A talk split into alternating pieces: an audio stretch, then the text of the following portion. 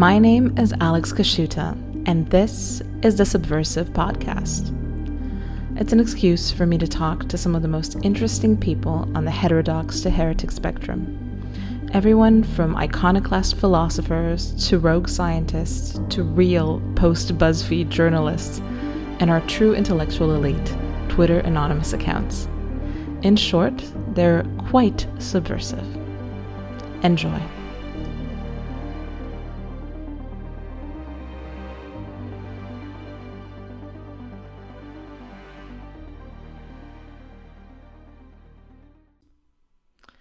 Hello, hello, hello. This is Alex Kaschuta. You are listening to the Subversive Podcast. Uh, today I am joined by Pascal Emmanuel Gobry. He is a writer and a fellow at the Ethics and Public Policy Center. Welcome. Thank you. Happy to be here. Awesome. I um, I noticed that we had a lot of convergent thoughts. I mean, I'm a, I'm a religious follower of yours on Twitter, which is where I find most of my guests. Um, and the and I think we, we also have another thing in common. I think we have the same degree. I also am the uh, recipient of an MIM or MIM. Uh, I think, yeah, the, the Masters in Management, the uh, McKinsey yeah. farm. Um, I I know that the HEC one is an, an extra uh, fancy one, but I did the CEMS. Yes, yes, yeah. Uh, HEC has the CEMS option. Uh, yeah, which you didn't take. It's the yes. Uh, HEC actually created CEMS, I believe, back in the 80s or early 90s or whatever. Yeah, I think it was the one of the founding schools, uh, and I think LSE, HEC, and St. Gallen or something. We we completely lost the Americans. Yeah, sorry. So we have the uh, same type of degree. Um, I always say I'm an economist, but this is yeah, uh, master, master's in management is, is, tangential to to economics. I am a am a future never was McKinsey person. I never worked at the consulting. It's what you do when you want a job in, in consulting or back in the day in investment banking when that was a thing. Yeah, exactly. Well, it, it was uh, to me it was kind of a the next step after my my economics degree. I was like, okay, this is the most prestigious thing that I don't have to pay for because in I, I got it in in Austria so I just jumped into the degree. So if you got in, it was a bit hard to get in, but once you were in, it was it was on a scholarship. So I was like, yeah, good. I'm gonna get a nice Western degree. Yeah, no, I I, I joked that I got a twenty thousand euro IQ test. Um, yeah, I got mine for free.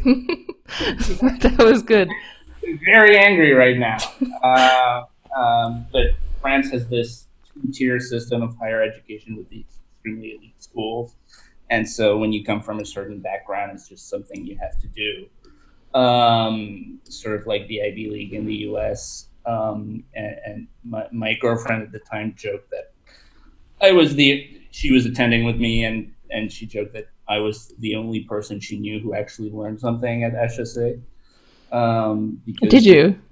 It, it, it's about getting in. It's a it's a great school, uh, but these these sorts of elite schools, you know, the, the hard part is getting in. And if you want to go through and get your degree with learning absolutely nothing, you can do that. Uh, but also you have like great professors and great academic options. but You have to sort of go out and get them. Um, and that that's what I did. I, I, I actually basically got a degree in math and not really a degree in business because um, I took all of the hardcore finance courses, which are really math courses.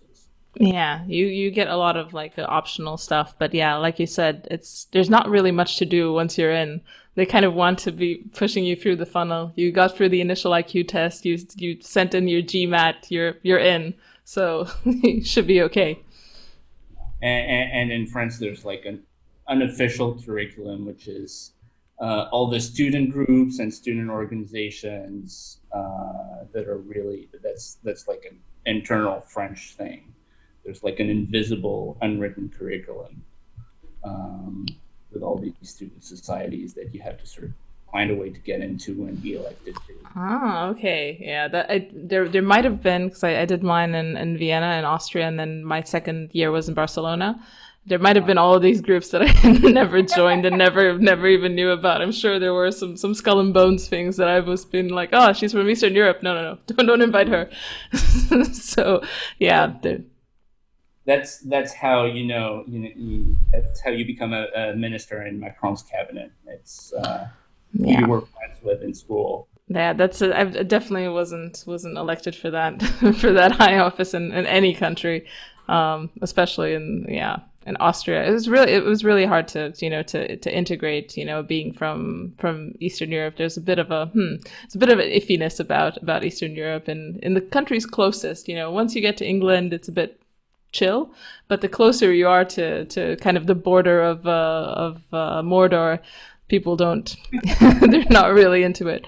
Um, i know france is you know france is close enough to, to romania to know that there's suspicious activity going on here and that you know that there are things that might uh, might not be kosher. Yeah. Well we're, we're, we're happy to have you in the eu and to have uh, and, and to give every romanian the right to live and work here are you? I don't know. Are you personally, or, or just speaking in general? no comment. Uh... Yeah, man. Freedom of movement is a is a tricky one. Um, I mean, my my personal take on it is that it's you know it's, it's an incredible proximal benefit for people you know in Eastern Europe to be able to to go bring in remittances and things like that. But in the long term, it is extremely destructive, not only for you know the the economies where you know kind of the middle class is frozen out of you know the, the usual jobs that no one wants to do in England or no one wants to do in France. They would do them if they had no choice, um, but also because of the brain drain, you know, and you know, there's just so many people from from my generation from Eastern Europe that just exited the country and never came back, and they're just still in. You know, it's it's a terrible it's a terrible loss for these countries, which you know don't seem to be, you know, passing through transition. You know, getting to to the next level. So. Yeah, I don't know what what does that feel like from from your perspective. What's um, what does freedom of movement mean to you, Pascal? Uh, what does it mean? Uh, I, yeah, I, I, mean, I think that's right. Like the brain drain angle is um, is I think one of the real problems with immigration that never gets discussed. Um, there's a sort of right wing angle that's like, well, these people are bad, and then there's a left wing angle which is, you know, we, you know, I whatever I don't know how they think, uh, but these these are these are all awesome people, but the real problem is the brain drain. Uh, and so, you know, you look at freedom movement within Europe is sort of specific because Poland isn't like Algeria, you know, it's a real country. Um, and and you know, as as a Frenchman, you know, I I know lots of people who are from um, from these Eastern European countries who are extremely talented uh, I'm happy that they're here. And yet, at this sort of macro society level, you're like, well, was this a really good idea? Like, um, yeah, I'm, I'm not sure. Yeah, I mean, to me, it feels like it's very tiered, and that only kind of the middle classes in these uh, in these countries kind of left, are left behind, because it's usually the people who you know have nothing to lose or have something have a lot to gain where you know they they want to break into a hierarchy that doesn't exist in Romania like you know high academy or sciences or you know finance you know like London uh, or they have nothing to lose and they're criminals and they want to go to somewhere you know almost by osmosis to the place that has more that has more money. So they do. And that's why Eastern Europe is extremely safe you know no criminals here. So it's it's quite it's a, quite a tough one because you can't say oh you know they're not sending their best. You know they are but they're also sending their worst. They're also not. And that's very good Yeah, but I mean, I see it. I, I knew I know a lot of these people, and I know people from the top stratum, and I know also know people from the bottom stratum. The people you know you always avoided when you were a teenager. You're like, no, no, no, he's gonna he's gonna try to you know grope me or, or get my money or something. He's gone, and all his friends are gone, and all the super smart people are also gone. So it's just a you know the middle class who had something to lose, who had a little business or did something, but it's not you know the luminaries. Uh, they're not left behind, and. Right yeah, it's it's pretty it's pretty depressing.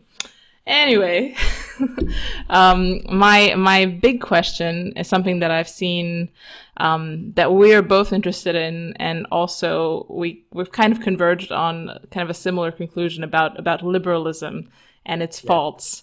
And I think I'm I'm probably more of a of a an adherent of the the Patrick Deneen thesis that this is all natural, this is all kind of right. baked into the into the pie.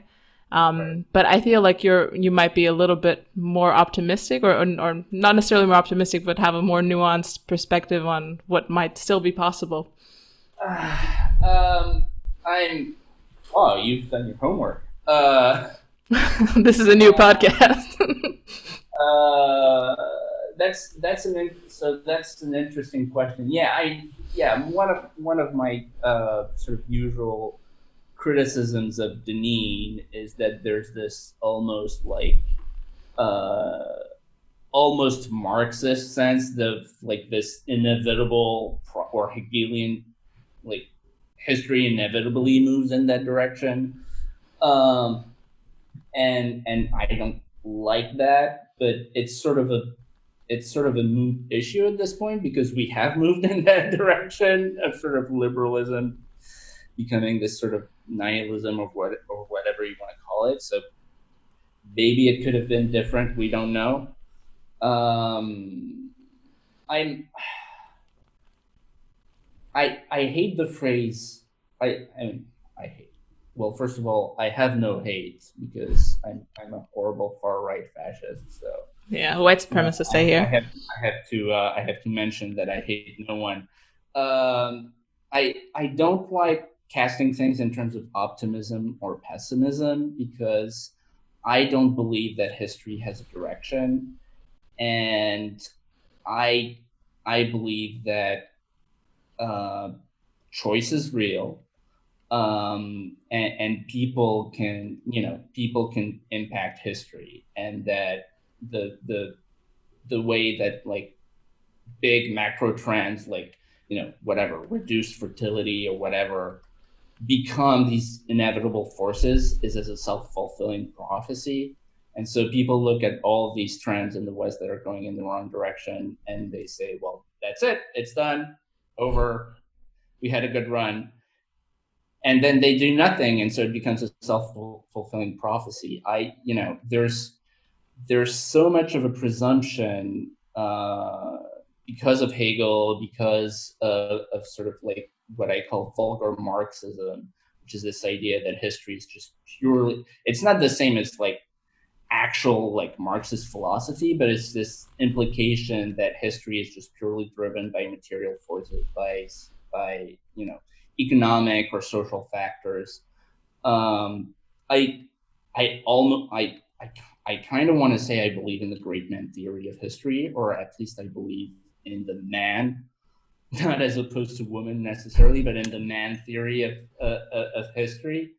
Um, and so it, it doesn't really make sense to be either optimistic or pessimistic. I think what what it makes sense to be is to be realistic. Of course, nobody thinks that they're not realistic. Yeah. Uh, but yeah. but to not think of history as something that happens to us from outside, but as something that we do. Uh, and, and, one of the good things about the, the, the, the 21st century and this modern era is that, you know, if you have a podcast, you are, you know, in, in some small way affecting history. Maybe, maybe you're not, but like your choice I mean, it's it sounds really silly and sort of like fortune cookie when you put it that way, but everybody's choices, I believe, really do affect history, mm-hmm. and, and, so we and so we should, you know, all of these things are going poorly. Am I optimistic? Am I pessimistic? I I I I don't want to think in that way. And so yeah. like, on current trends, I am pessimistic, but on current trends, uh, you know, trends can and do change. So yeah, I think my kind of my only apprehension to to the great man theory, as you know, as the constellation is right now, um, is that we're we're you know this is what COVID taught me is that we're living in the most you know decrepit managerialism that has ever existed on the face of the earth. The the incompetence and the stratification and the unaccountability in this you know huge baroque bureaucracy that that rules us from the shadows is immense. So where would the great man, which which thread should the great man start pulling on? Because I don't really see it. It's it's really uh, yeah quite concerning. uh, I mean. Does it have uh, to be uh, like a, an Elon Musk, someone who just you know comes at it from from you know sideways and is not part of the institutions or creates their their own institutions uh, seems like he's a he's a mover and shaker one of the last. Right. I mean elon musk is a, a great example of what will can do. Uh, and, and, i do believe in the importance of of will. I'm going to sound fascist again. Damn it. Uh, but it, it, it is extremely important. And and it really is uh, believing in the importance of will is is sort of dry, the diametrical opposite of the the vulgar Marxist view of history. You know, it's you know, one is human will does nothing. Maybe human will doesn't do everything, but we're so conditioned to believe that it does nothing that you're probably better off sort of leaning on the other on the other side of the like if you're in a small boat and it's and it's leaning in one direction, you have to lean all the way in the other direction just to get it even. You can't just lean a little bit. Um, and so, you know, I, I was on Christmas break, and during Christmas break, as everything was falling apart, uh, France is the slowest country in the world, or in Europe at least, for getting the for getting people vaccinated, and all of that stuff. I read uh, this great book on uh, the conquest of the Indian of the Indian Ocean by the Portuguese in the 16th century, which is just this incredible, epic story that is just purely about will. And we don't hear about it. You know, it happened at the same time as Cortez, but uh, unlike Cortez, the Portuguese didn't have a big technological edge against like the Indians and, and, and and the uh, the Sultan of Egypt. Uh, it was just pure will. Like the the Portuguese were con- just getting there. The Portuguese were convinced that you could sail around Africa to get to the Indian Ocean, even though the Ptolemaic maps didn't said that, that that wasn't possible and they sent ships and the ships got lost and they sent more ships and the ships got lost and they sent more ships for 80 years and then Vasco da Gama found the way around Africa and they kept sending more ships. And their third um, expedition, w- which was a grand total of 13 ships, they announced for, that from now on, the King of Portugal would levy a tax on all commerce in the Indian Ocean. and so this entire empire was built by people who were never more than a few thousand because they would just send like a few ships at a time. Uh, it was led by this crazy man named Alfonso de Albuquerque, who was this complete madman who never slept, uh, gave everyone orders. Uh, you know, he, he, you know, he didn't just have to fight the Indians; like people mutinied against him because he was such a fanatic. Like he, he he got shot by cannonballs. His ship sank, and he was on a raft for months, and he came back, and all this crazy stuff. And those people were everything that we were taught to hate, right? They were fanatical Catholics. Uh, mm-hmm. The goal of the Indian Empire was to beat the Muslims and, and, and sort of like take Jerusalem from the back. Uh, they were Western supremacists. They were they they were they were cruel. I mean, one of the reasons why the Portuguese won was were so effective was because they were extremely violent. Uh, they were they were all these things, and they did something that's objectively insane, and just just purely through willpower. And and I remember reading this and and thinking, you know, if if Alfonso de Albuquerque had been in charge of COVID response for Europe, yeah. everyone would be vaccinated now. Like it would be done. It would be over. Like nobody would. And it's. And so I'm rambling a bit, but like, you know, there are obviously ways in which all of these bureaucratic systems are sclerotic and so on and so forth. But there are also ways in which, you know, again, it sounds sort of magical and trite, but in, in which will can actually like accomplish great things. Yeah. I mean, you kind of have to take the good with the bad in, in, in that context. I think our civilization's not ready to take the bad anymore. So we're kind of forfeiting the good as well. Yeah. Yeah. Yeah. Yeah. yeah. I mean, there's, um, but are are we ready or are we not ready? I mean, you know, the I mean, obviously, like if today, you know, somebody ran for office on the agenda of we're going to do, you know, a crusade to take back Jerusalem from from the Arabs, like he wouldn't get many votes. Uh, but you know, um, it's not just us crazy people on the internet who understand that something is wrong and, and, and who feel that things are are heading south and that it and that it's not right. Um, and so you know there there's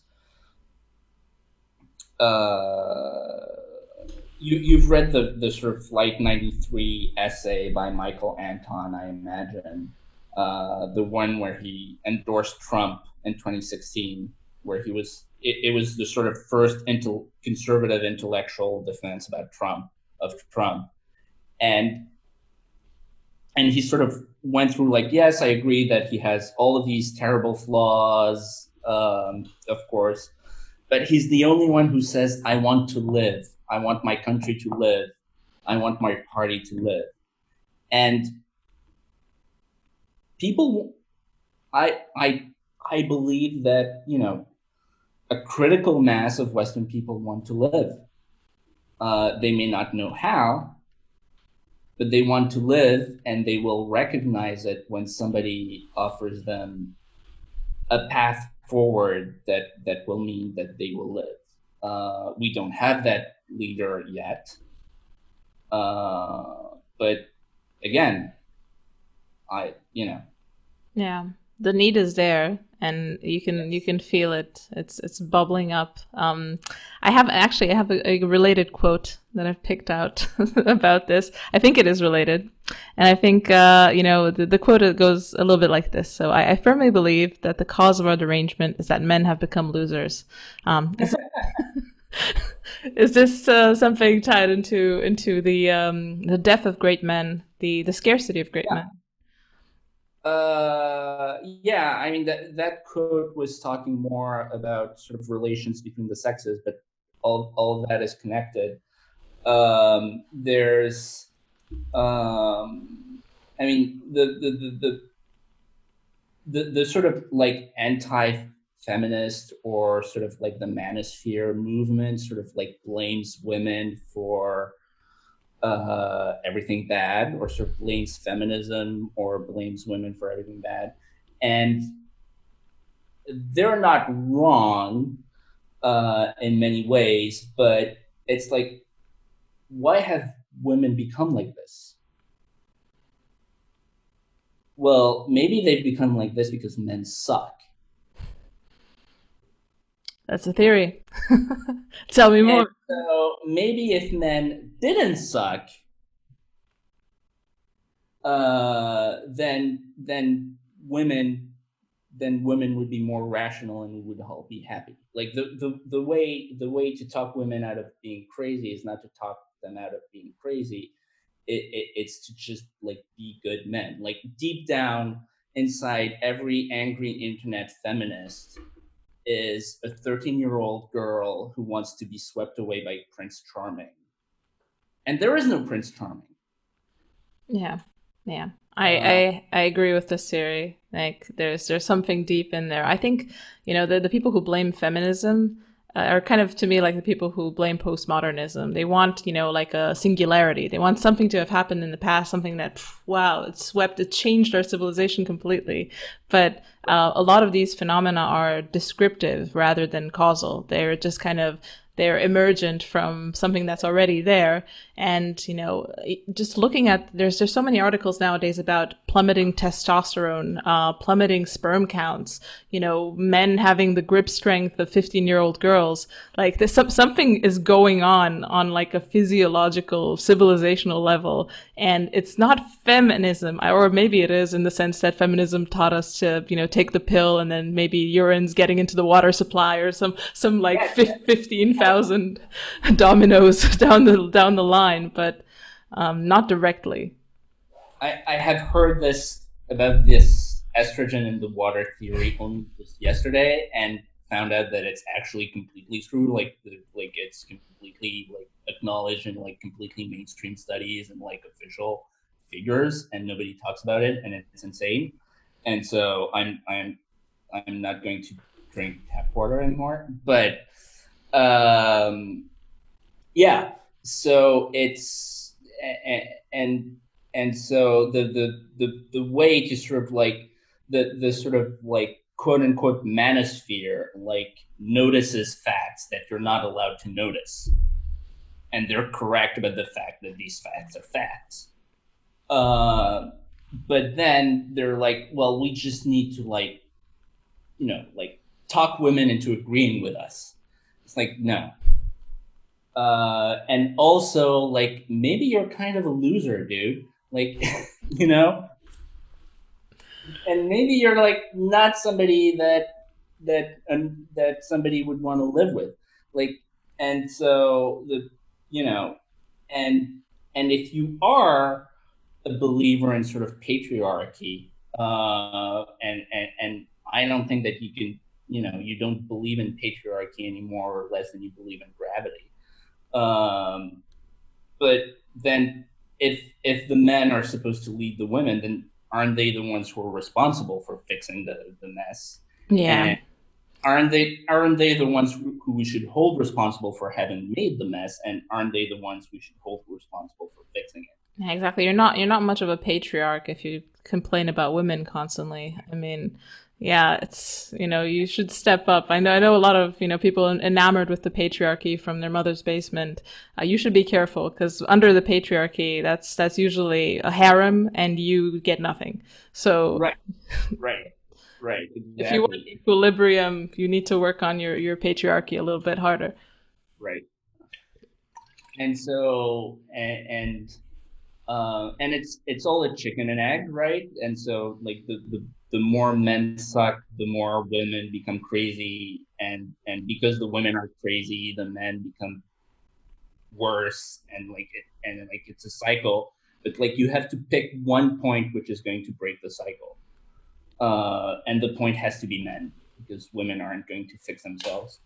Um, and so you know, I'm not original in saying this, but like you know, my advice is like lift weights, go outside, um, you know, have a positive attitude to life. I mean, all the sort of Jordan Peterson stuff, which you know, I mean, some some people on the on on on the sort of like Christian conservative side of things sort of criticize him because he's like Jungian and all that stuff, and like that's that's all true and fair at the philosophical le- level, but fundamentally, he's like a self help guru who's telling like a bunch of 19 year old men you know, stop complaining, shape up, make your bed, do push do push-ups, be a decent person, take ownership of your life. That's that's wonderful. That's like the best thing that's happened to the world yeah. in like the years. And it's not a platitude because no one else is saying it. It's yes. you know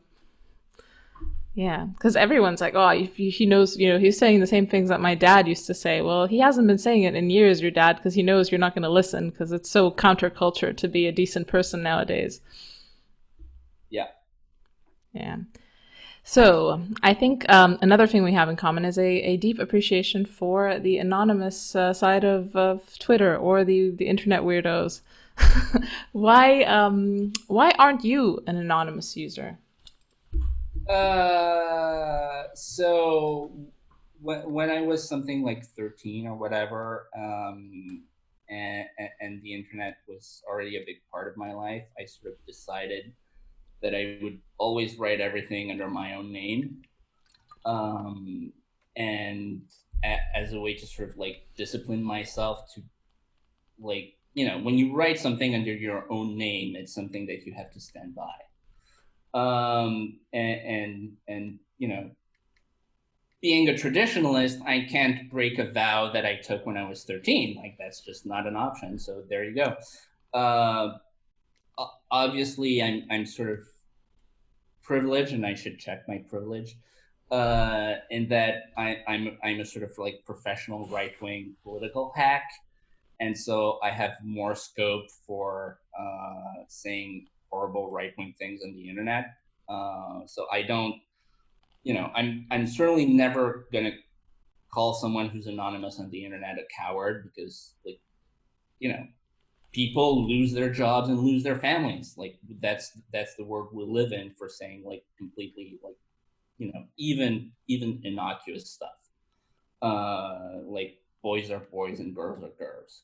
Um, and so I'm I'm not I'm not saying well if you don't speak under your own name you're blah, blah, blah, like no like I understand what people are living through. Uh, but I'm just saying I made this decision for myself um, and and um, and, and, and I like it. Um, and you know, I've been canceled a couple times. Like actually, like people like sort of like calling my boss and saying like, are are you really you know, are you really confident in having this person on your staff? And and God bless him. Uh, he's a great guy at Whelan. Uh, he sort of shrugged it off um, and the first time it happens, it's terrifying while it happens. It really is. And then you realize that it just goes away on its own. And then by the second time, you're laughing. And that's just a great experience to go through. Um, and and so yeah, so I love anonymous Twitter. Um, I, I I think it's great. I think you know it's wonderful, but I'm on I'm under my own name. I don't have an out. You know, obviously, if I did have one, that I would say I don't, but I don't. um, um, if I did have one, you would know it though. So uh, I don't. Um, and and and I've just you know I thought about it a couple times, and I just decided like no, I'm I'm burning my ships. Yeah, yeah, that's that's essentially. Yeah, that's that's a good that's a good move. I mean, I think I think I might have deleted a couple of tweets, but nothing not not necessarily because of um they were spicy or anything. I thought they just they were just really lame from the beginning of my account when I was like there was nothing really do I had no likes. It was just one of my old essays just thrown into the void when I didn't know how to use Twitter. So I was like, yeah, I'm just gonna just gonna manicure my, my profile a little bit just in case people scroll back and see what the hell is this. So yeah. Um but yeah, I'm I'm of the same of the same mind and I, I really I thought about this for a while. Um and I was thinking I actually made an anonymous account right when I started kind of reusing Twitter sometime in, in August. But I don't know. I just had it on for like one day, and I was like, "This is this is so weird to be." I was like a I had a like a locust avatar for some reason. I thought that was pretty biblical, and then I was like, "Yeah, no, I'm not gonna I'm not gonna do this. I'm just gonna be myself, and you know, we'll see what happens." And yeah, I mean, haven't haven't been uh, haven't been ousted and ostracized or canceled yet, but you know, life is long. we'll see what happens. Yeah. yeah. I mean, cancel culture is mostly like a, a, an interest civil war of the left. um, you know, we're, I mean, sort of like people who are sort of out as conservatives are sort of like baked into the cake. Um, yeah, it's not as interesting. It's like the, the narcissism of small differences, it seems to me, because you kind of have to be uh, sensitive to the fact. Like, if someone calls me right wing, I'm like, yes, hello. so, what what else is new? Uh, if, if they call someone right wing who doesn't want to be called right wing, well, uh oh, that's, uh, that's scary. Um, so, yeah, I think, yeah, just coming out guns blazing, it feels good as well. I mean, for me, I, you know, I've, I've worked in, in tech in London for a long time. It's a very deep monoculture, and I had to, you know, kind of smile my way through a lot of discussions. And you know, it's just you know, you don't want to rock the boat because there are people you know you work with every day. And but at one point, I was like, okay, I'm you know, my my cup overfloweth. I need to I need to do something. So I was just like, yeah, okay, Twitter it is. Yeah. Um, I have a another um, kind of quote from you, which I think is is uh, representative, and I really like.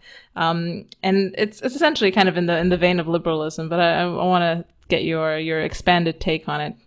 It's um, more and more people are understanding that the only thing modernity offers is consumer crap from China, divorce, and joyless sex at best which I found was uh, very much aligned with my own thinking on on the, the thing. You know, what um, what is so uh, defective in modernity? Uh, what is so defective in more in modernity? Oh God. Um, I mean, there, there, there's two. Um, I mean, the, the quote itself, I think, is is pretty self-explanatory, which is that uh, you know, once you decide that there is no God, then then what is life? It's it's buying shit and having sex.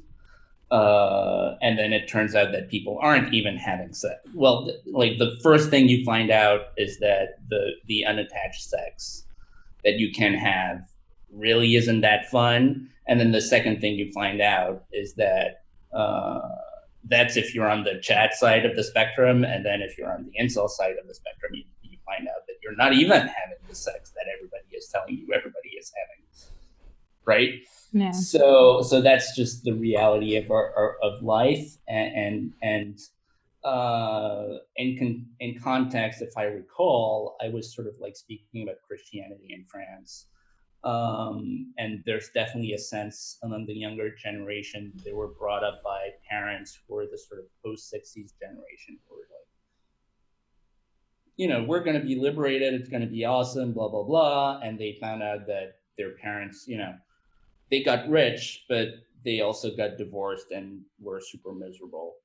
Um, and so maybe there's something more to life than, than that. Um, as as to the broader question of like what is modernity and what I mean, if you've got you know that's that's the that's the million dollar question, right? Um, I um, I don't know that I have a particularly sort of original take on this. I think I mean um, uh, the the sort of more most charitable um, interpretation of modernity is that it's a Christian heresy that tries to reach Christian ends through unchristian means. Uh, you know, there, there's a Chesterton line, which is the modern world is full of Christian ideas going crazy. You know, equality, uh, you know, sort of like, you know, an ethic of compassion. Um, all of these things are Christian ideas like if if if you explained it, if you explained like the, the sort of left wing sensibility to Cicero, like he wouldn't even understand what you're talking about.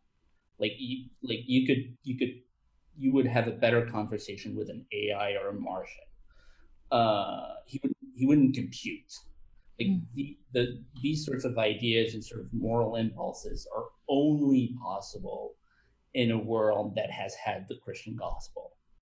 Um, and, and, and you know just like you know women went crazy because men failed uh, the Western world went crazy because the church failed. Um, and, and, and, why and how did it fail? I mean, the the the, I, the most famous take on that is is sort of Dostoevsky's parable of the Grand Inquisitor, which is you know Christians became worldly and sort of like used their power, which neg- negated the power of the Christian message.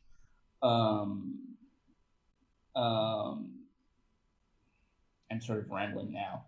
Um, no worries. That's what podcasts are for.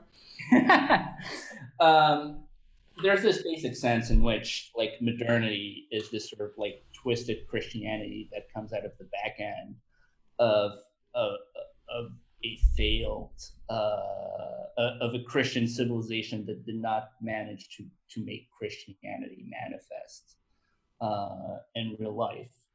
Uh, like you know, eh, around the year 1000, you know, it's like it's like the same thing as Trump. Like Trump was elected in 2016. We're now in 2020. The presidency, the House, and now the Senate are blue. Like he failed, like empirically. Like you can yeah, make up yeah. lots of excuses. He had the deep state against him. He had the media against him. Blah blah blah blah blah blah blah blah. blah. And all of these may be true, but like bottom line is he failed. And so you're at the year 1000. Um, Christianity rules the West. The, the, the, the emperor of Germany comes to the Pope's residence in the snow in a robe and kneels outside in the snow for three days to beg the Pope for forgiveness. Like, that is the level of power that the church had over this entire civilization. Um, and then you fi- you fast forward 500 years later, and like everything is a shambles, everything is a mess. You have this guy nailing stuff to a church door. Uh, you know, you have you know a, a, a council that's sort of like you know, oh, to celebrate, let's just burn this heretic in the public square. Like that's that's a very Christian thing to do. Um, and so um, and so on the back of that failure of uh, of Christianity, you had a bunch of people who tried to make Christianity. You had a bunch of people who weren't Christians but tried to make Christianity real, and it turns out that it was even worse. Um, and so, what does that mean for Christians? Um, I think it means, and I don't have all the answers, but I think it means, first of all, like understanding where things went wrong um, before sort of trying to make things better. Because, like, you know, you, you, you have some, some of these Catholic guys who are huge admirers of medieval civilization, and it's and they're right that it was a great civilization, and that you know we don't talk about it enough because most of history is propaganda, and so you're not allowed to talk about like all of the great things they did. That it was a technologically advanced civilization and all and all that stuff but it failed. It it demonstrably empirically failed.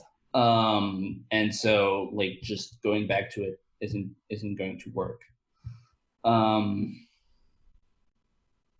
and so yeah, I'm I, I've sort of like got myself into a dead end here.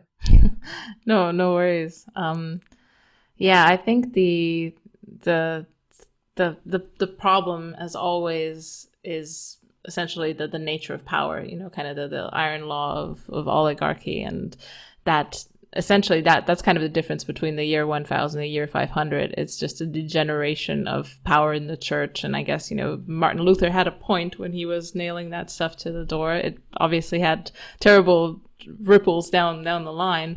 Um, but you know corruption was rampant. You know people had lost uh, kind of their their grip on the faith. Um, and yeah, I mean, to be honest, I think to, to me that that moment of the of nailing the the thesis on the, on the door was more uh, was more representative for what's what's going on right now than than you know um, del- uh, like you know Foucault or people who are you know taken as as the the creators of our current situation. So yeah, things things are you know history is emergent. Things take time. They they they snowball, and I think that's kind of where um, yeah, where our predicament comes from the the loss of faith by Christianity and the West in itself because it had good reason at at one point. Yeah. Yeah. Yeah, it's um it's an it's an interesting um it's an interesting thing being a Catholic nowadays. I mean, you are a Catholic, but you're not a trad trad cath, are you? Not not particularly. Um, I, I, I, I respect the trad, uh, but uh, I'm I'm trad adjacent. Um, it, it, if you if you if you take me to an old mass, I won't be lost and confused. Uh, but that's that's not the mass I go to every Sunday. Yeah, yeah. I mean, it's um, it's interesting because I'm I'm theoretically Catholic as well, though I'm not not very practicing, and I'm one of those you know uh, Eastern European uh, amalgam Catholics. So I I've come from I have Catholicism in my family from three distinct regions. I'm Hungarian Catholic, Polish Catholic, and German Catholic. So wow. I am profoundly Catholic, but not not very. All, all um, impressive breeds of Catholic. I guess I don't know. French Catholic sounds sounds quite aristocratic, I'd, I'd love to. I'd love to have some of that. Some of that. Um, we're, we're, pretty good, but uh, we we haven't um, haven't suffered as much. Let's, let's put it that way. Yeah, in, in many ways. I mean, French have suffered in different ways. Um, but you know, what's uh, what's kind of your take on on what the the present of Catholicism is like for someone who is practicing? You know, do you see it? Is it a dying movement? Is there kind of a bit of a renaissance? Is is something happening? Because I know the tradcaths are really hot on Twitter and they're pushing their stuff, and but they're very much a, to me a fringe movement. Um, is is the is the mainstream doing anything? I I don't know, and it's it's so it's it, it's so hard to tell. Um, first of all, because it's hard to get good numbers, and like what are, what are you gonna measure? Like, I mean, you can measure things like how you know, like how often people go to church, and like if you ask them, do you believe X? Uh, but is is that you know fundamentally like the measure of the church's success is whether it builds saints um, and, and, you can't really measure for that. Uh, and, and, you can have a church that looks very healthy on the outside, but is rotten on the inside. Um, and so I, I, I don't. Um, it, it's it's always so hard to tell for the, about these things.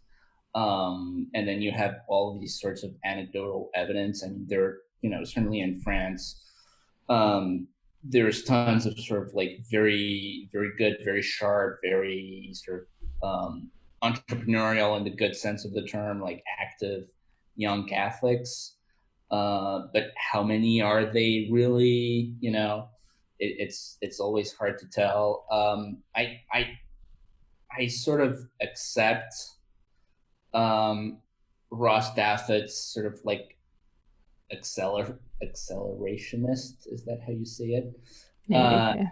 Accelerationist um, sort of take on the uh, the Francis papacy, which is that you know the there was a sort of like John Paul II Benedict attempt at a sort of synthesis or a sort of moderate conservative um yeah synthesis of like the various strands of Catholicism um, and and and the Francis papacy sort of like real, uh, you know, sort of showed that it didn't work. Um, it, it, it was it was not a lie, but maybe a mirage because it turns out that the the the libs uh, weren't so much ac- accepting this compromise as just like biding their time um, and and and it turns out that they don't um, they don't accept a lot of stuff that people like me would would consider as you know not just like stuff that we agree on or this stuff that we can disagree on but stuff that's like at the basis of the catholic faith. Um yeah it's it's liberation theology or nothing now. Need to need to get get with the program Yeah, I mean, you know, I'm I don't follow the the church as much, but I've been following it a little bit since since Francis has uh, become very vocal about uh, his stances on on so many things, and um, and I've also noticed that they're kind of retconning uh, Benedict to be uh, essentially a Nazi. so any any reference to him has to say something about his sordid past or something like that. I, I rarely see anything written about him that doesn't kind of tilt to say, okay, this guy is suspicious and he's, you know, he's uh, an aider and abetter of, of abuse or or something. So his history has already, you know, been been con- confined to to the dark uh, the dark popes. Well, it, if someone's not calling you a Nazi, you're doing something wrong. So yeah, that's that's my entire motto. um, so yeah, I mean, uh, yeah, it's uh, but again, these things are so so overdetermined. Like uh, my friend Michael Brendan Doherty sort of made this point that you know, for ninety nine percent of of the history of the Catholic Church, 99% of Catholics spend their entire life knowing nothing about like what the Pope was doing or saying on any particular day. And it just didn't impact their life because like you didn't know, like not because it was hidden, but because there wasn't like this global media environment where the Pope is the most famous Christian on the planet, and and and every time he he sort of like moves his lips, you know, there's 500 cameras on him, and it goes on Twitter immediately, right? Um, and so you could have all of these things going on in the Vatican, like good or bad, uh, and and it just wouldn't have an impact on like the the average Catholic. Like you know, like imagine like going to a village in Poland in the 19th century and saying, "Well, Pius IX just you know had this interview in the Osservatore Romano. Like, what do you think about this? Like, what does it mean for the like?" You know, he would sort of look at you and be like, like why, why are you asking me about this? Like, not just like a believer, like a priest, like a bishop, you know? Yeah, yeah. There's a there's some like, some profound. Romano, like what? Yeah, there, there's some some something profound about just just the visibility of people and the you know the inherent in- accountability of being visible that right. kind of shoots a little bit into the great man of history thing because you know these these popes were you know, mostly great men. They they were pulling strings of of uh, you know extremely heavy strings, and they were moving you know everything around in geopolitics. Um, now, if everyone is looking at you and they're constantly monitoring everything you say, even as a as a question of how much time you you dedicate to PR, you don't have enough time to to manage the appearance of you and also do real stuff that requires you know an iron hand. Right. Yeah. And so yeah so anyway so you know the you know like there's there's this sense in which oh there's this synod about the family. It's like what does it mean? Well actually it means nothing because it's going to publish this 500 page document that nobody's ever going to read. And life in every parish is just going to go is just going to go on the exact same way that it went on before. Um, and so, you know, like the what does it all mean of the Pope Francis papacy? Maybe not much in the end. Um, yeah, I mean, maybe a lot. It may be a it may be a schism, like like Ross says. I don't know, but I I think that that's something we don't think about enough. Like maybe it just doesn't matter.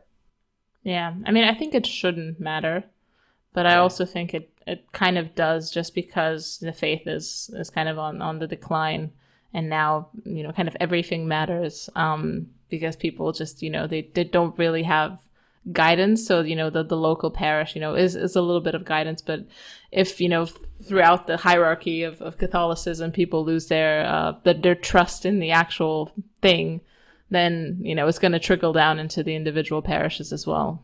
And i think it has. I mean it's uh, it's hard to to I mean you know Eastern Europe is quite a you know probably more proportionally more religious place than Western Europe. And even here you know church attendance is plummeted and um, especially in, in Catholicism because this is this is the religion of the enclaves here. The main mainline Romanians are are you know kind of Greek Orthodox you know Romanian Rite Orthodoxy. Um, and then you have kind of little pockets of, of Catholics but you know those are the people who have left they they went back to to germany they went you know to western europe or something so it's um yeah it's unfortunate but um, another thing that's that's come up, we have another religion that is uh, that is dominating everything, and I feel like you've been writing about this, uh, you've been tweeting about this. Uh, it's uh, it's science. Why isn't science the successor religion? It's so much better. It's rational. It's made by smart people. Experts love it. You know, yeah, the smartest people, smarter than us, anyway. So smarter why? And better than you, also. Of course, of course. You know, you have we have to defer to them. You have to trust the experts and just lean back and let them guide us into the future. Um, I don't know. Why, why shouldn't we do that? Uh, uh, we absolutely should should defer to scientists, and how dare you suggest anything otherwise? Um, a, the the the sort of uh, God, this is such a big conversation. I mean, the the um, one of the one of the problems. Um, uh, I think this is a really really profound uh, subject, and so there there's one angle which is the angle that everybody who's not like completely brain-worn knows, which is that you have a ruling caste in the West and when they want to say stuff and th- when they want to do something they just shout it's science shut up. Like everybody knows this and like that's that's obvious like every everybody knows it. Like your grandmother knows it like the, the dumb guy down at the pub knows it. It's not a secret. Um,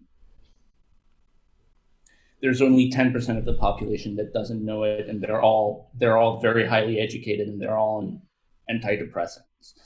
Um, the, the the sort of more profound thing is that uh, science in the west or everywhere really because you know i mean you you, you know China, you, you can sort of argue about where China is, but it's only become competitive with us very recently, um, has declined uh, in a sort of very big way, and and it's and it's happened in all of the sciences. There are some where it's sort of like very obvious. So there's this thing called the replication crisis in in psychology, and in most of the social sciences where um, basically, you know, people are finding out that all these experiments that were done, that were published in peer-reviewed journals, cited hundreds and thousands of times, you try to run the experiment again and it doesn't work.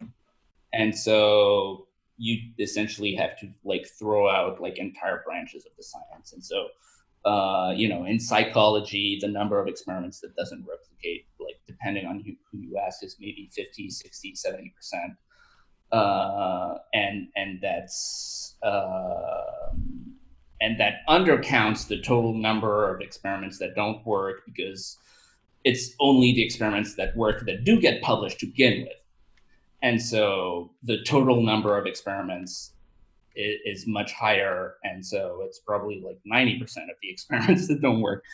Uh, and so there are places where it's really obvious uh, but if you look at a place like uh, medical science, um, you know, pharma, uh, the pharma industry, who like unlike professors, like their livelihood actually depends on this stuff.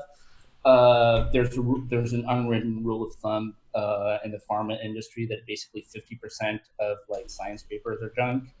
Uh, there's a very famous paper by this guy named John Ioannidis at Stanford uh, with a provocative title, uh, which is uh, why uh, why most published research findings are false, and he sort of like walks you through this mathematical demonstration.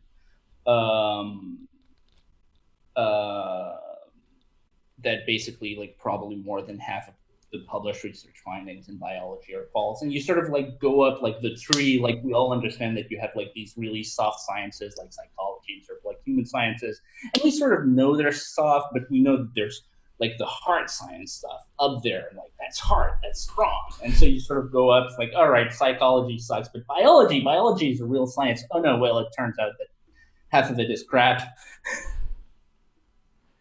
um, they they uh, they also try to replicate experiments in biology, and and they found uh, two meta studies have found that the experiments that don't replicate are more likely to be cited than the ones that do. Yeah, I mean they, are so, probably showing something you know interesting or politically you know right. expedient. I, I mean, there there's absolutely some of that, but it's also stuff that's just not political at all. Like you know, like what kinds of cells are more likely to give you cancer. I mean, just like technical stuff that just doesn't work. Um, and so there's a sort of cumulative effect because it's not just like bad studies that are going out. It's like those bad studies are are more likely to become the basis for further studies and like to become the basis for like an entire branch of science. Um, and so you sort of go up and then you go up to the hardest of all sciences, which is string theory, uh, and which today even mainstream, even most mainstream physicists will admit that string theory doesn't work. And that, you know, they've, they've been going at this for basically 30 years now and, and it just doesn't work and nobody has any idea like I mean, it, it they will they will say things like, "Yes, it doesn't work, but it's all we have." like yeah. nobody any idea of another theory that could potentially like work. Um, and and so and so you realize that you have a I'm sorry a serious problem which is I'm that's what you get for being French and smoking. um, you have a serious problem, which is much deeper than the problem that everybody knows about, which is uh, the politicization of science and just saying like it's science, shut up. Um, and and why is that? Is anybody's guess. Um, but there there are sort of more obvious stuff like the way we do science would be like incomprehensible to you know like random dangerous people like Isaac Newton or Albert Einstein or Louis Pasteur uh like uh we you know speaking of Pasteur we're sort of like celebrating the um I don't think it's 100. There's an anniversary of the time where um, uh, there was this kid who had been bitten by a rabid dog, and so he injected the kid with his experimental uh, rabies vaccine, and the kid lived. Uh, of course, today he would be thrown in jail for doing that, right? Yeah, of course. like, yeah, I mean, he was too much of a great man. Yeah, no, no FDA.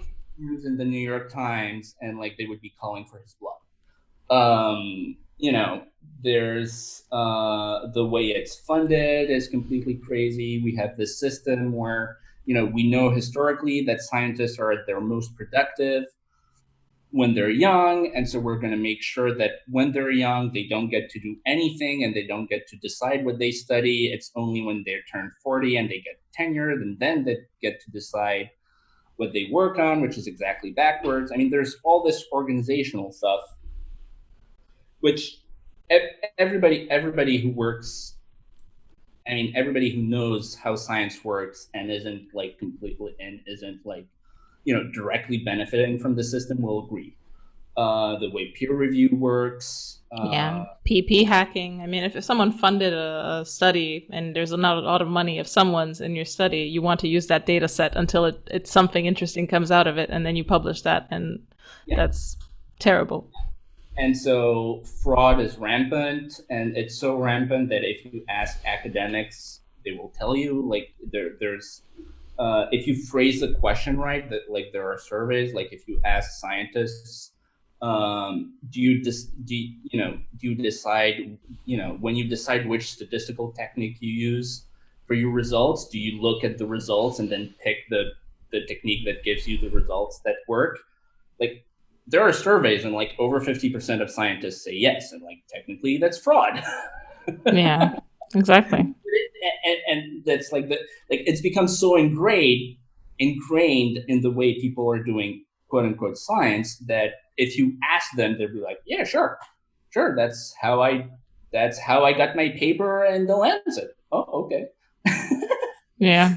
Um, and so there's, there's all this stuff, um, you know, everybody, uh, everybody who, you know, on this sort of right has heard about the Sokal affair where this guy sort of like wrote this gibberish paper and got it admitted to like postmodern gender studies journal.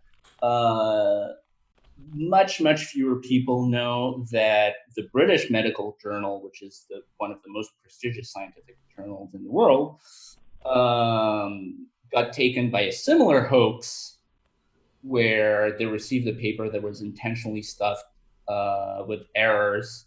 Uh, most of the reviewers uh, validated it zero of the reviewers found all of the intentional obvious errors. Um, a subset of the reviewers was told that the paper was not legit and they did not find more errors than the than the control group. I mean, just like anyway. So you have all of this process stuff, and like science doesn't work at its sort of like more fundamental level than than political stuff, and then you start to wonder about sort of like philosophical questions um, uh, the the way I I mean what I was taught about how science works from having uh, from having a sort of liberal arts education before I became, became debased and went into business school, um, and, and from sort of like having you know people in my family who were both Catholic and scientists, um, is that um, science is this empirical process of trial and error uh, that is supposed to produce um, reliable predictive rules about the world. In other words, it's not a search for the for the truth with a capital T.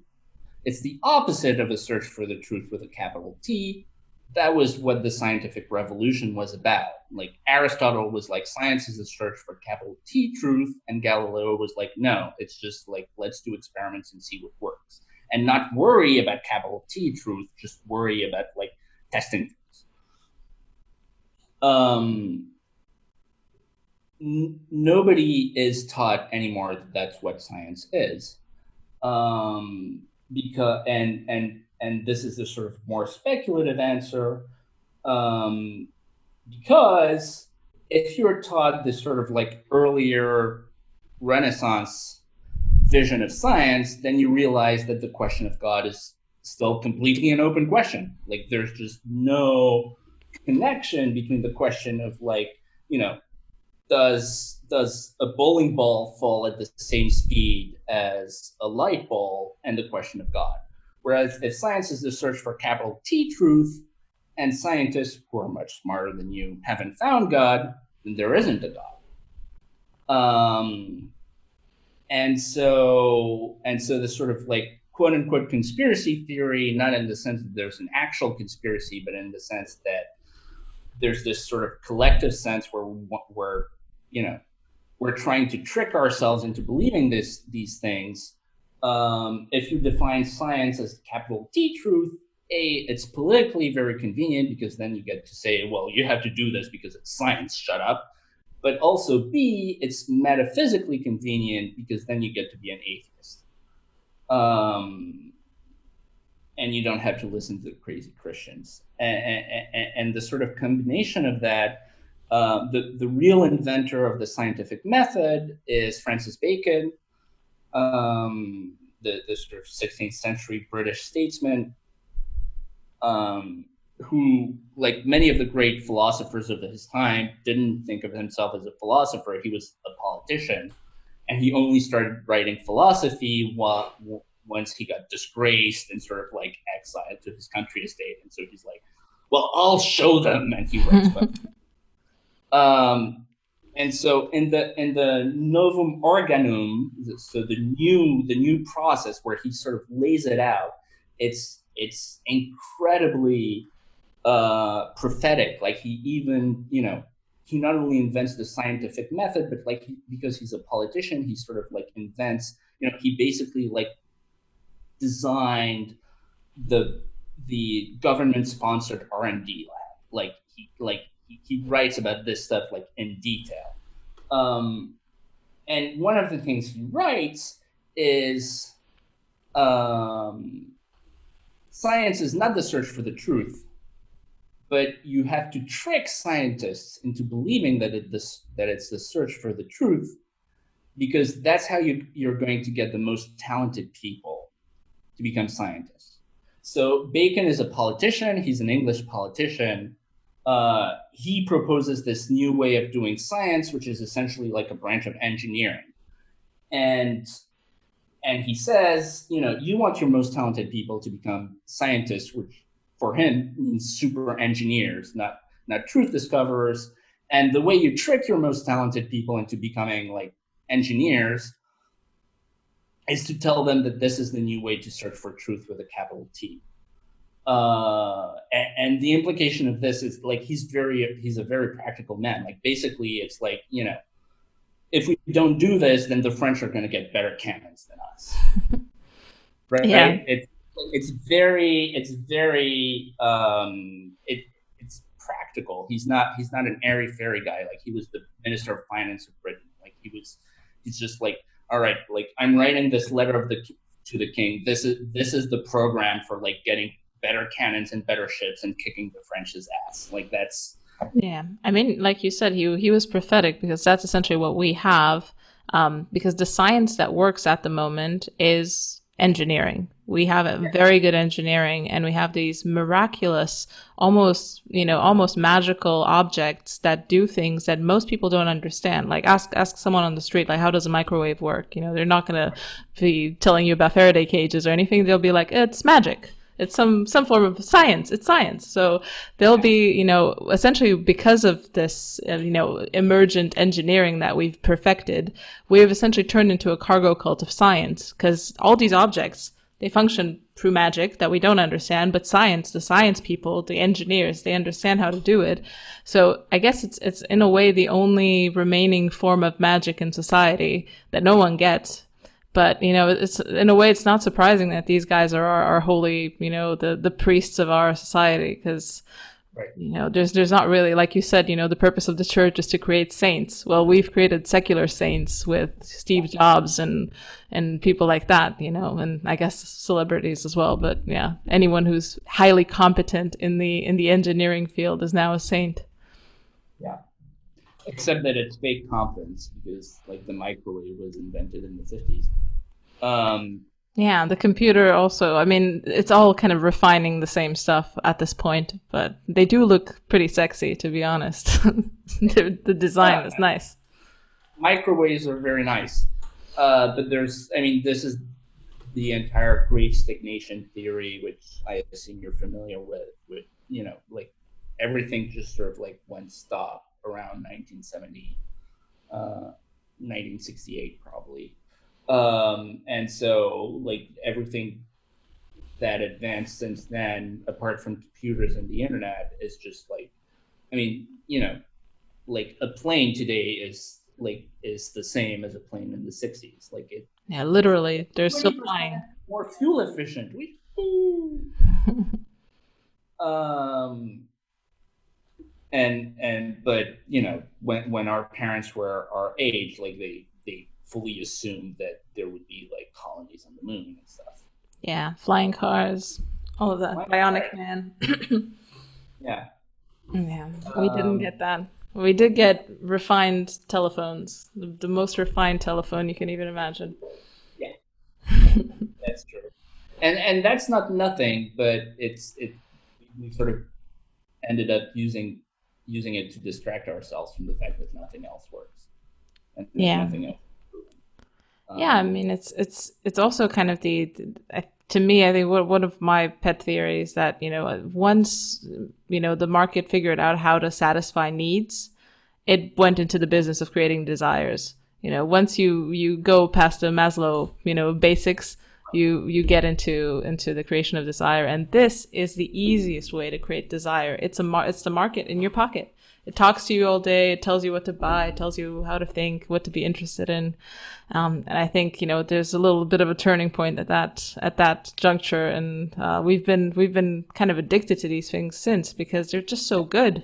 The market is excellent at te- at giving you what you want, and then maybe suggesting other things you might want, and then and then kind of using yourself to to to recreate all this stuff. And it's um, to me, it's quite a, a scary force and I see it, you know, I see it acting on myself. I see it acting on other people. Um, and it's, I think it's also part of what's kind of fraying, you know, traditional communities. It's, you know, it's, it's to me, it's essentially what Deneen's describing. This is kind of the end point or the point where we are of, of kind of the, the, the individual, you know, because as an individual, that's kind of the only way to interact with the market. The market treats you as an individual, like uh, you know, the the Mill style individual, completely severed from any obligation to to anyone else.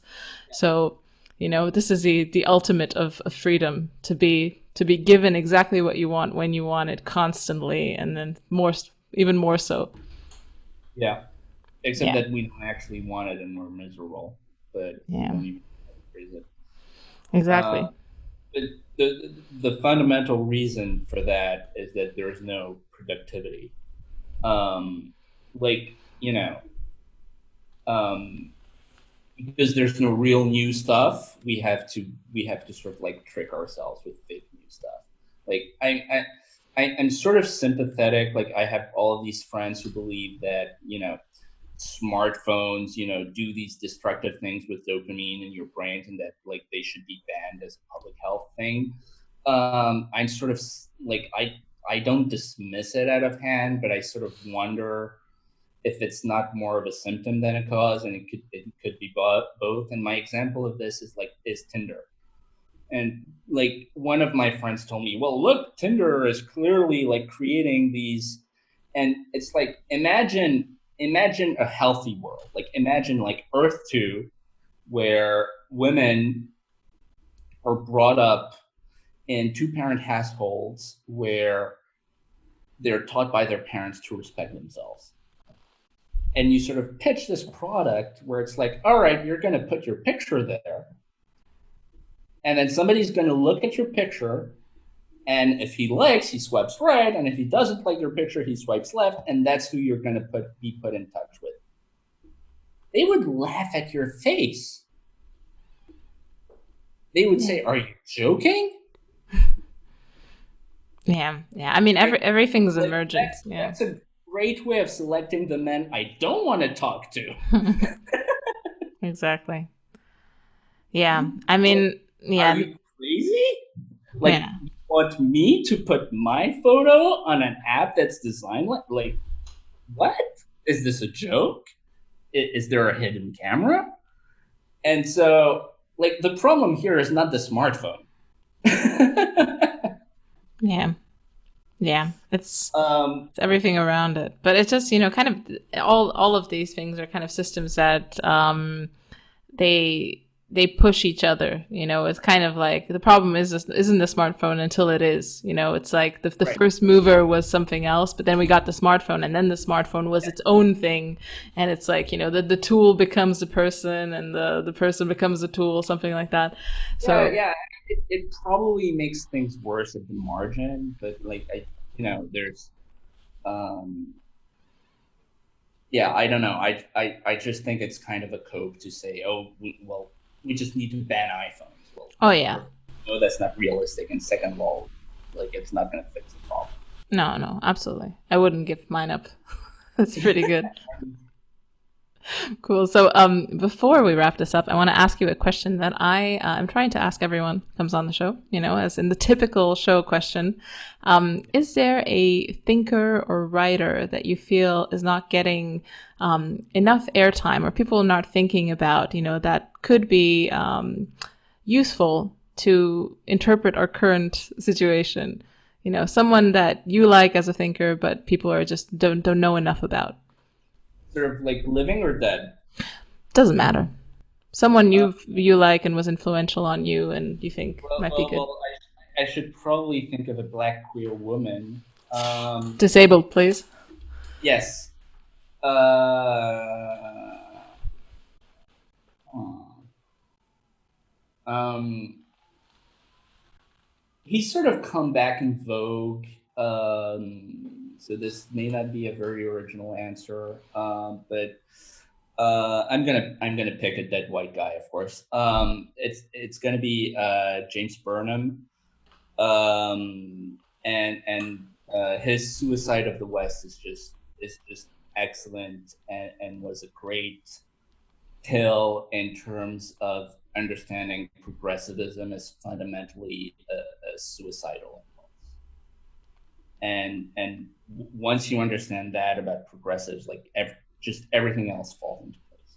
Yeah yeah. I mean I, I, haven't read suicide of the west but i've read the, the machiavellians by james burnham and that was very much a, a black pill for me as well. It's an extremely useful book to read on politics uh, I'm in progress with the with the Machiavellians. I know that it's like the one to read. Uh, I still haven't completely read it. Uh, I probably read too much Straussians on Machia- Machiavelli. Like I, it's hard for me to get into it, but so it, it, it's a short book. It's really easy to read. It's it's really relevant.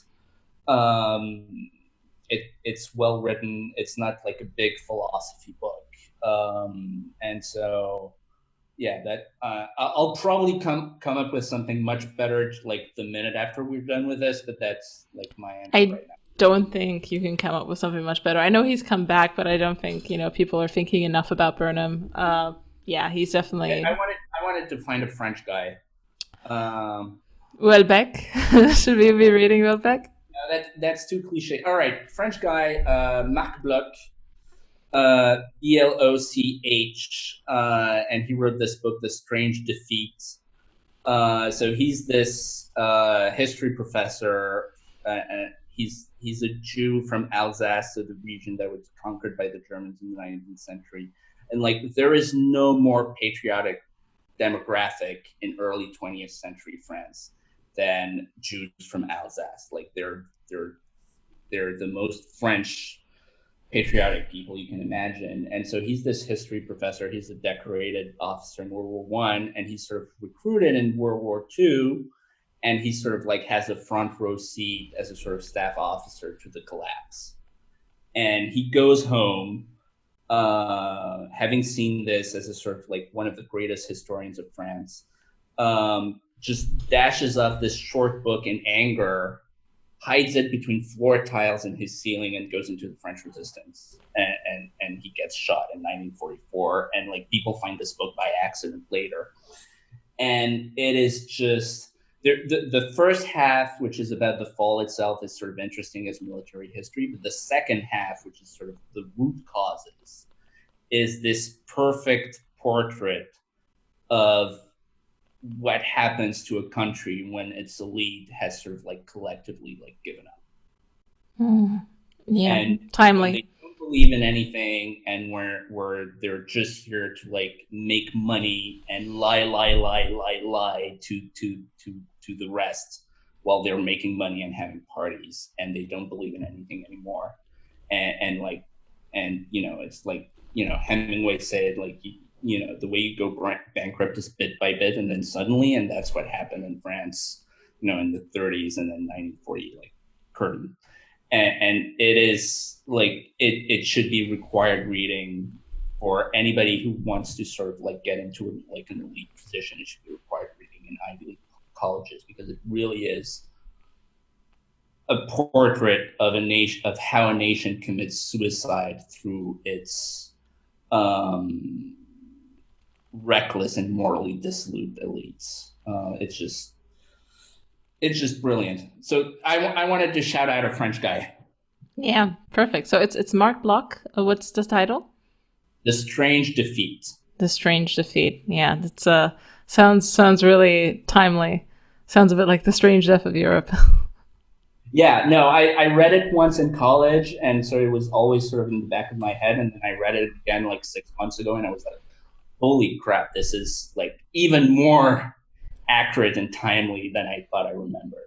Yeah, there are some writers like to me Burnham is one of these writers that you you really can't tell when the book was written, um, especially because you know it refers back to the 16th century. But um, and I think Christopher Lasch is like that as well. You know, it could have been written yesterday. Um, so yeah, I think this was super instructive. I hope there weren't any you know insistent questions about France. I did my best. it was great.